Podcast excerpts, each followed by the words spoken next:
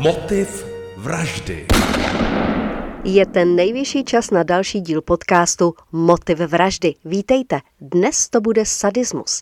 Sadista je člověk, kterému činí sexuální potěšení způsobovat druhým bolest. Jeho vznik se odvozuje od jména Markýze de což byl šlechtic, spisovatel, filozof a sexuální sadista. Narodil se roku 1740 v Paříži a zemřel o 74 let později. Skoro polovinu svého života strávil za mřížemi. Dnes na vás jako vždy čekají dva příběhy, jeden zahraniční a jeden domácí a spojuje je stejný motiv vraždy. St. Louis, Kalifornie. 12. listopad 1998, půl jedenácté večer. Studentka vysoké školy Rachel Newhouseová se se svojí kamarádkou chystá do města, do baru. Je 23 hodin a 30 minut, tedy půl dvanácté a kamarádky se pohádají. Rachel krátce po půlnoci sama opouští bar a odchází na kolej. Má možnost vybrat si ze dvou cest. Vybírá si cestu přes most a to se ukáže jako chyba. Tragická chyba. Všimne si ji řidič kamionu, zastaví, navlékne si masku, tuším, že to byla maska kostlivce, přijde k Rachel a dá jí pořádnou ránu do hlavy. Ta omdlívá, sváže jí ruce a schová v autě. Převeze jí do opuštěné chaty, sváže jí i nohy. Rachel znásilňuje. A pak je nadspe její kalhotky do pusy. Ráno ji nachází mrtvou. Rachel hned od rána hledají kamarádi i rodina. Jdou možnou cestou, kudy se vracela i ona a najdou její krev na mostě. Rachel nikde, nikde žádné kamery, ani žádný svědci. Policie vyhlašuje odměnu za jakékoliv informace, do pátrání se zapojuje FBI. 11. březen 1999, půl roku po tom, co zmizela Rachel, jedna hodina v noci. Studentka designu, 20-letá Andrá Crawfordová, která miluje zvířata, se zrovna učí v pronajatém domě, kde bydlí sama. Netuší, že venku číhá muž s punčochou na hlavě. Už tam stojí po čtvrté, což, jak jsem říkala, ona netuší. Andreu si vybral už před nějakým časem. Když Andrá usne, přes okénko v koupelně se muž dostane do bytu, šlápne nebo nějak jinak rozčílí její kočku Rejly, která zaječí. Andrá místo, aby vyběhla a volala o pomoc nebo hned někam telefonovala, se jde podívat, co se děje. Všichni bychom to udělali, že jo? Jde tedy ten byt zkontrolovat. Najednou, tváří v tvář, stojí před maskovaným mužem. S mužem se Andrá statečně pere, ale ten jí několikrát udeří do obličeje a hlavy a Andrea ztrácí vědomí. Sváže jí a přelepí pusu páskou. Bere dva polštáře, tedy povlaky na polštáře. Do jednoho dává CDčka a kazety, prostě lup zbytu, druhý dává André přes hlavu. Bere i její klíče. Všimne si totiž přívěsku na klíčích. Jde o kulečníkovou kouli s číslem 8, která se mu velmi líbí. Klíčenku si bere jako trofej. Andreu opět odváží na odlehlé místo, kde jí další hodiny opakovaně znásilňuje. Andrea se pokusí o útěk, ten se ale nezdaří a ještě vidí obličej muže, který ji unesl. Na to on jí řekne, že ji bude muset zabít. A uškrtí jí. Druhý den Androu začne hledat rodina i policie. Zjišťují, že osobní věci Andreje zůstaly v bytě, tedy kromě klíčů s přívěskem kulečníkové koule. 15. březen 1999, čtyři dny po zmizení Andrej, policie vydává prohlášení, že spolu případy nesouvisí. Ale některým rodinným příslušníkům se to nezdá a myslí si, že únosy má na svědomí sériový vrah. To si myslí i sociální kurátor David Zaragoza, který pracuje s propuštěnými vězni a který dokonce vytipoval podezřelého. Tím vytipovaným byl 33-letý Rex Alan Krebs.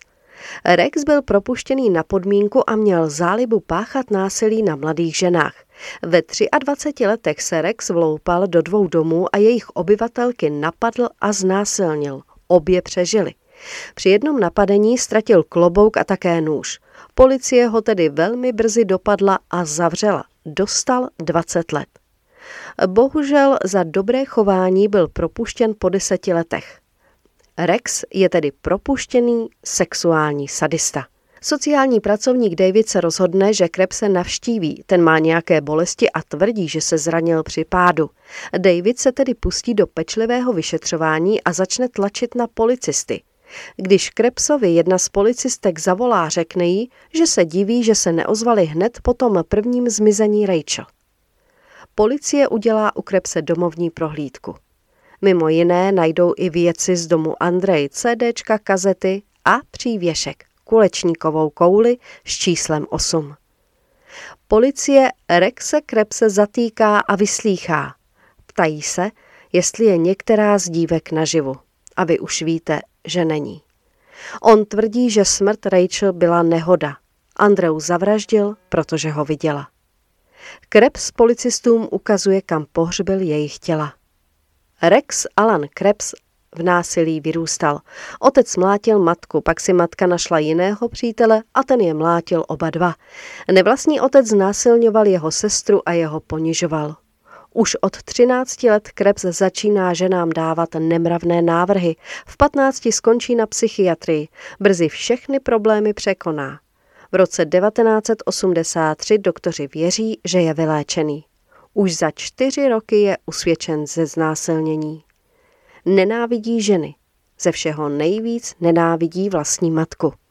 V dubnu 2001 byl Rex Alan Krebs obžalován z dvojnásobné vraždy. 11. května toho roku dostal trest smrti. Na vykonání rozsudku stále čeká. Musím říci, že si vážím, že obdivuji a díky za takové lidi, jako byl sociální kurátor David Zaragoza, který se šel za svým.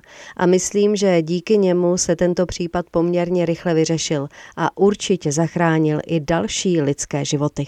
Fotografie z případu najdete na Instagramu nebo Facebooku jako motiv vraždy.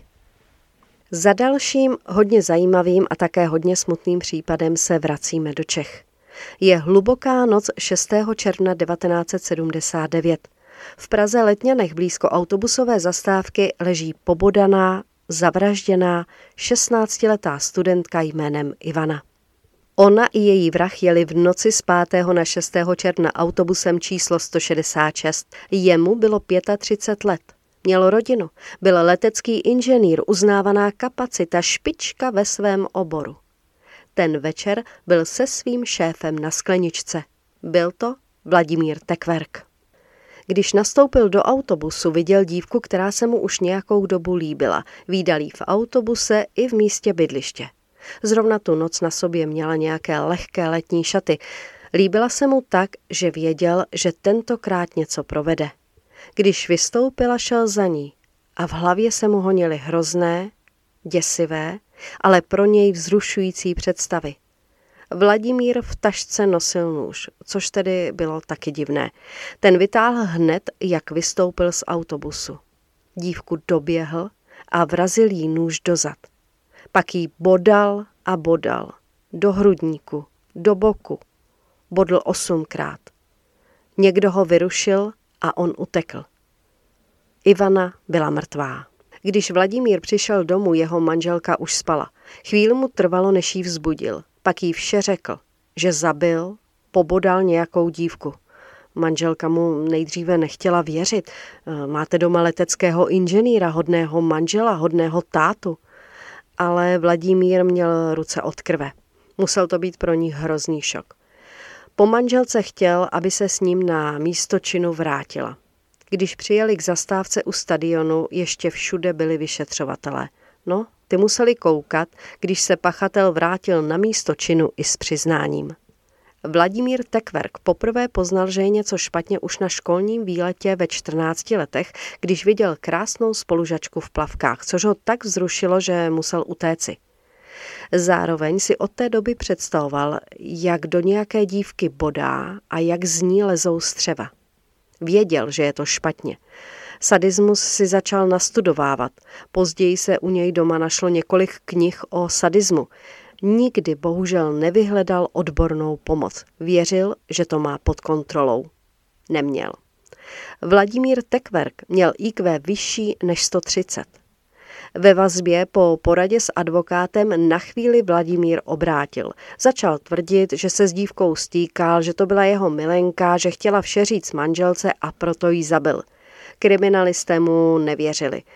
Spoustu věcí neuměl vysvětlit a o Ivaně nevěděl téměř nic. Za plánovanou vraždu by v roce 1979 dostal trest smrti. Kdyby ale znalci potvrdili, že je sadista, mohli by mu přisknout polehčující okolnosti. Znalci o něm konkrétně řekli, že po tom prvním bodnutí už se nemohl vůbec kontrolovat, vůbec ovládat. Proto bodal a bodal. Vladimír se tedy vrátil k té původní pravdivé výpovědi. Díky tomu taky v roce 1979 dostal 25 let. Zároveň souhlasil s kastrací. Za dobré chování byl propuštěn po 18 letech. Vladimír Tekverk ve věznici začal i malovat a také detailně popsal a sepsal vše, co se v něm dělo, co prožíval, jak se cítil. Díky tomu kriminalistům a sexuologům popsal sadismus jako nikdo předtím. Dokonce vypracoval seznam nazvaný, co je typické pro sadistu.